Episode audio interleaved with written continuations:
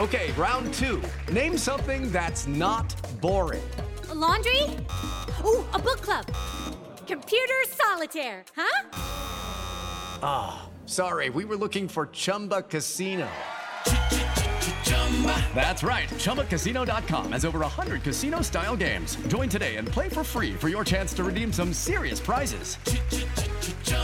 ChumbaCasino.com. No purchase necessary. Full prohibited by law. 18 plus terms and conditions apply. See website for details. Cluster B personality disorders are characterized by dramatic, overly emotional, and unpredictable thoughts and behavior.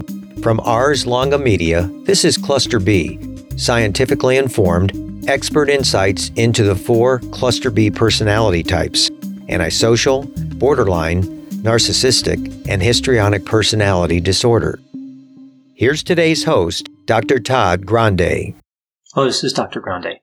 Today's question asks if I can discuss the concept of blame shifting in the context of cluster B personality disorders. So this would include antisocial, narcissistic, borderline, and histrionic personality disorders. Now, blame shifting is a failure to take responsibility and deflecting responsibility. We could think of it as a cognitive distortion. And we can also think about it as a type of manipulation. And it's a type of manipulation we can see really with all of the cluster B personality disorders. So as I mentioned, at the core of blame shifting, we have this failure to take responsibility. It could also be considered an unwillingness or an inability to take responsibility or a refusal based on someone's interpretation of evidence. And of course, that interpretation could be distorted. So if I use borderline personality disorder as an example, say you're working with a heterosexual couple, and let's say that the woman in the couple has borderline personality disorder, and she's manifesting symptoms like frantic efforts to avoid abandonment, inappropriate intense anger, and paranoia, and these behaviors, these symptoms, are causing relational difficulties. So in a situation like this, she could be shifting the blame over to her partner. Now, the evidence could be that he's going out with friends, staying out late, texting a lot, and the woman in the relationship could be thinking, well, this means he's cheating. But there could actually be very good reasons why he's engaging in those behaviors. And maybe when weighing that evidence, it's clear that he's not cheating or it's unlikely. So by directly challenging the blame shifting in a scenario like this, you're going to end up in a stalemate some of the time. So direct challenging can just lead to somebody continuing with the blame shifting because of their interpretation of the evidence, which of course you can contest, but you can't ultimately prove that their interpretation is incorrect. So to take an example from antisocial personality disorder, say that somebody's caught with heroin or cocaine or some other drug that's clearly illegal, and they deny criminal responsibility because they say the action should not have been a crime in the first place. And they have all these reasons why the drug should never have been criminalized or should be decriminalized. So again, you end up in a stalemate. If you challenge that, the individual could just throw that back at you, and again, you're in a stalemate, or they could sidestep the issue but either way, directly challenging that distortion may not be successful. So when working with blame shifting, if direct confrontation is part of the modality you're using and direct confrontation doesn't work, how do you confront distortions?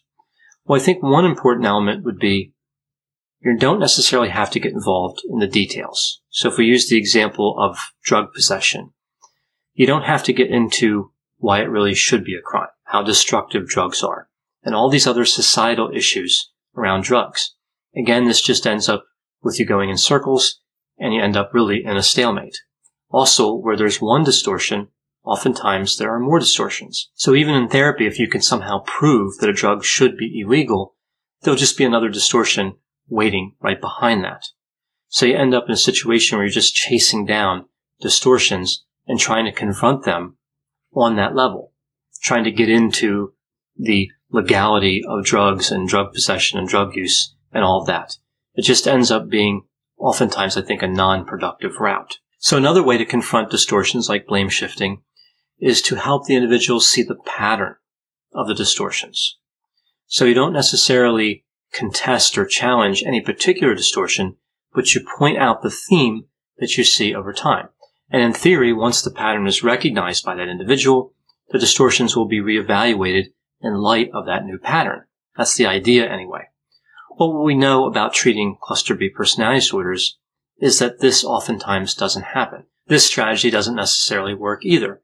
And this is frustrating for clients and it's frustrating for clinicians. So why does this strategy sometimes fail? Well, it comes down to a characteristic of all personality disorders called lack of insight. Blame shifting, to some extent, is maintained because of a lack of insight. Sometimes we call lack of insight anosognosia. So I'm going to use a few examples from movies to demonstrate this point. So I want to issue a spoiler alert for A Few Good Men and for a movie called The Sixth Sense. So in the movie A Few Good Men, we see this character played by Jack Nicholson, Colonel Jessep, and there's this famous court scene at the end where he says to Tom Cruise's character, he says, you can't handle the truth. And I think this really tells us something about lack of insight. Essentially what you're saying there is that even if the truth were offered, it couldn't really be successfully processed. A lot of times this is what we think of when we think of narcissistic personality disorder. Even if somebody's confronted with the truth, because they're trying to protect a fragile ego, they can't handle that truth. And they're going to move back to blame shifting and other cognitive distortions. Now moving over to that other movie, The Sixth Sense, we see here a mental health clinician played by Bruce Willis. The character's name was Malcolm Crowe. We see that he's trying to help a boy who sees ghosts, who communicates with ghosts, and who, of course, is scared by them. And what, of course, we learn throughout the course of the movie at the end is that Malcolm Crowe, this character, was dead for most of the movie. He, in fact, was a ghost. But he didn't see that he was a ghost, even though there was a lot of evidence there presented in the movie that he was. We saw that he didn't change clothes throughout the movie. We see that he was never driving a car. And we see that he never directly communicated with anybody but the boy. And of course, he had all these cognitive distortions. He had blame shifting. He believed his wife was having an affair. And of course, she wasn't because he had passed away. And all the different circumstances and the dealings with the boy in terms of trying to help him. He didn't realize this whole time that he was a ghost. And the reason I like this movie as an example for lack of insight or anosognosia is because most of the people watching the movie didn't realize it either. They didn't consider the possibility or that possibility never occurred to them. So it gives a little glimpse into what it's like to have lack of insight.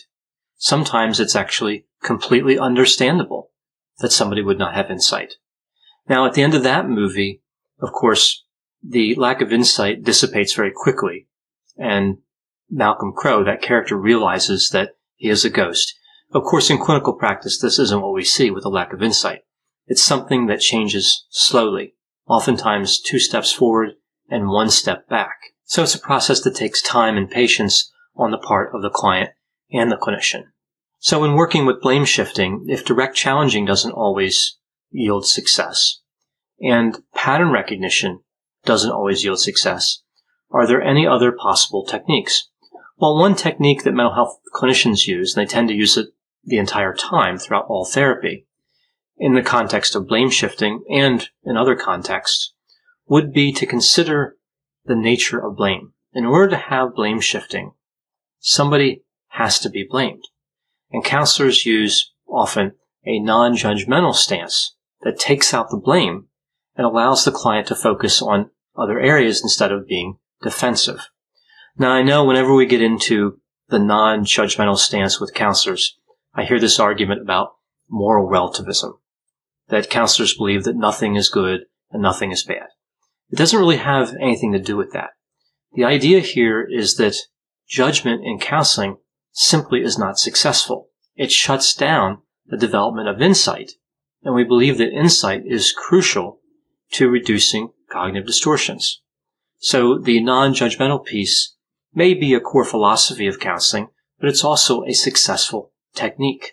And of course, it doesn't mean that a counselor in their private lives don't make judgments about certain things. Everybody has to make judgments in their life about certain situations. It means the counselors don't judge clients. So they take the blame out of blame shifting. So I think that the non-judgmental stance, when combined sometimes with direct challenging and pattern recognition, can help. It can help somebody with a cluster B personality disorder to recognize blame shifting, to actually take responsibility and move past that cognitive distortion, to untangle it. Of course, sometimes, as I mentioned, the techniques don't work.